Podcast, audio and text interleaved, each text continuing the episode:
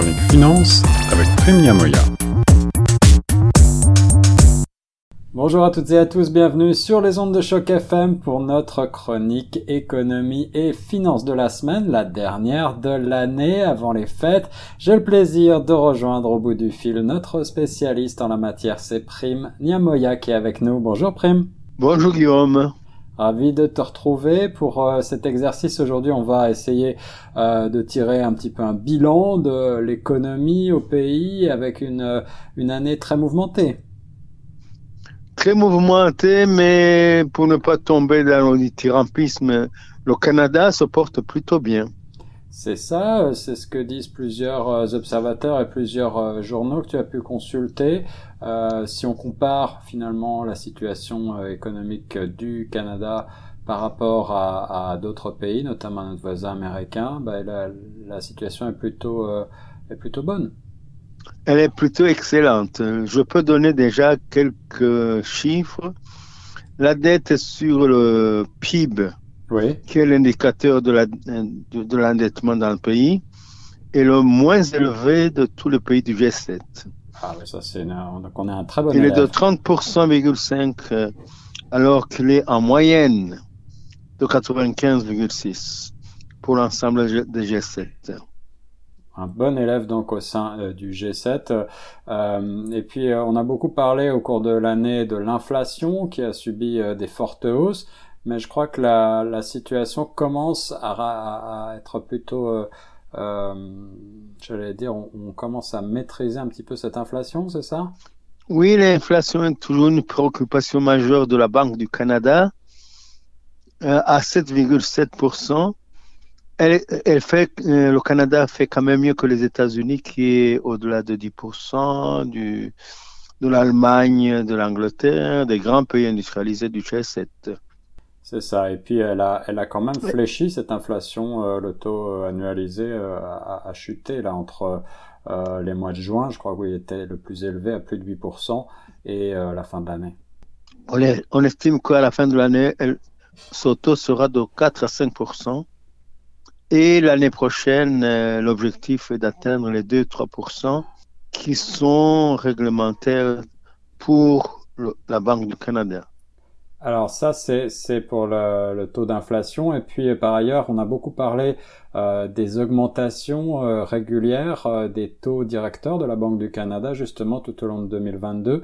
Qu'est-ce que disent les économistes sur euh, l'année euh, prochaine? Est-ce qu'on peut s'attendre à voir ces euh, taux directeurs continuer d'augmenter ou au contraire, est-ce qu'on pense que la banque va décider de les, de les ramener à des niveaux un petit peu plus normaux? D'après les spécialistes de la question, pour les grands pays, en tout cas le Canada, les États-Unis et l'Union européenne, on prévoit une décélération de, du taux de, de des taux d'intérêt. Donc, euh, on prévoit qu'il y aura une chute légère. Donc, ce qui fait que le Canada connaîtra une pas une légère récession. Mm -hmm. Bon, la croissance euh, pour le Canada est prévu d'être à 1,3% en 2023 contre 3%, contre 3,3% en fin d'année, ce qui n'est pas mal. Ce qui n'est pas mal du tout. Alors évidemment, on peut imaginer qu'avec une légère récession, euh, le taux de chômage risque d'augmenter légèrement, mais les spécialistes nous disent que cela ne devrait pas trop durer. Ça devrait être comme une, une grippe légère. C'est ça, j'aime bien l'image, l'image que tu emploies. Euh, le, le, taux d'inflation, quant à lui, euh, il devrait, il pourrait être ramené aux alentours des 3% au troisième trimestre 2023, d'après euh, notamment les analystes de la, de la banque TD que j'ai pu euh, consulter en ligne. Et oui, et la Banque du Canada, il travaille beaucoup. Il faut dire que le Canada, si on reprend encore les chiffres, est vraiment à meilleure position parmi les, pays du G7. Le Canada, juste après les États-Unis, est à le plus le, le PIB per capita le plus élevé à 38 000 dollars contre 45 759 pour les États-Unis. L'Allemagne est à 34 000, La Chine à 10 000. Oh, ah oui. Mais la Chine, évidemment, c'est le nombre qui joue.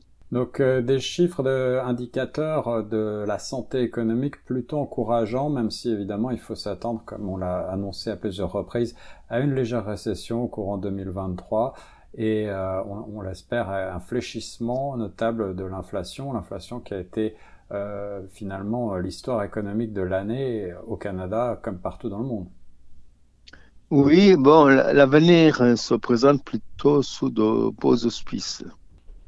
Et je pense que la Banque du Canada fait en sorte que les objectifs qu'il s'est fixés, que s'est fixé soient atteints dès l'année prochaine, 2023. C'est véritablement un, cadeau de Noël les Canadiens. C'est ça. Alors, pour ce qui est du marché de l'immobilier notamment, dont on a aussi beaucoup suivi les fluctuations, on se rappelle après euh, la période de pandémie qui avait vu des très fortes hausses des prix, notamment dans la région du Grand Toronto. Hein.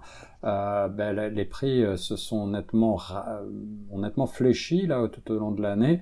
Est-ce que, euh, d'après les spécialistes que tu as pu euh, lire, le phénomène devrait continuer ou est-ce qu'il faut s'attendre à ce que les prix euh, reprennent du poil de la bête courant 2023 Personne ne peut vraiment donner une, une, réponse définitive parce que la demande reste forte, mais en même temps, les, les taux d'intérêt élevés vont décourager les futurs acheteurs. Donc, il y aura une, une demande beaucoup plus faible, donc une, une décélération aussi de ce côté-là des prix de l'immobilier. C'est ça, et, plusieurs observateurs disent que maintenant il s'agit d'un marché d'acheteurs, alors même si effectivement les, les taux d'intérêt euh, posent problème pour euh, emprunter de l'argent, eh bien euh, c'est peut-être le moment de réfléchir en tout cas à un investissement immobilier avant que les prix ne remontent trop. Merci mon cher Prime, il me reste à te souhaiter euh, d'excellentes fêtes de fin d'année. Euh, bonne fête de Noël à toi et à ta famille et à tous nos auditeurs. Absolument, bonne fête à toutes et à tous. Restez euh, prudents en matière d'économie et continuez de suivre les analyses de Prime l'année prochaine en 2023.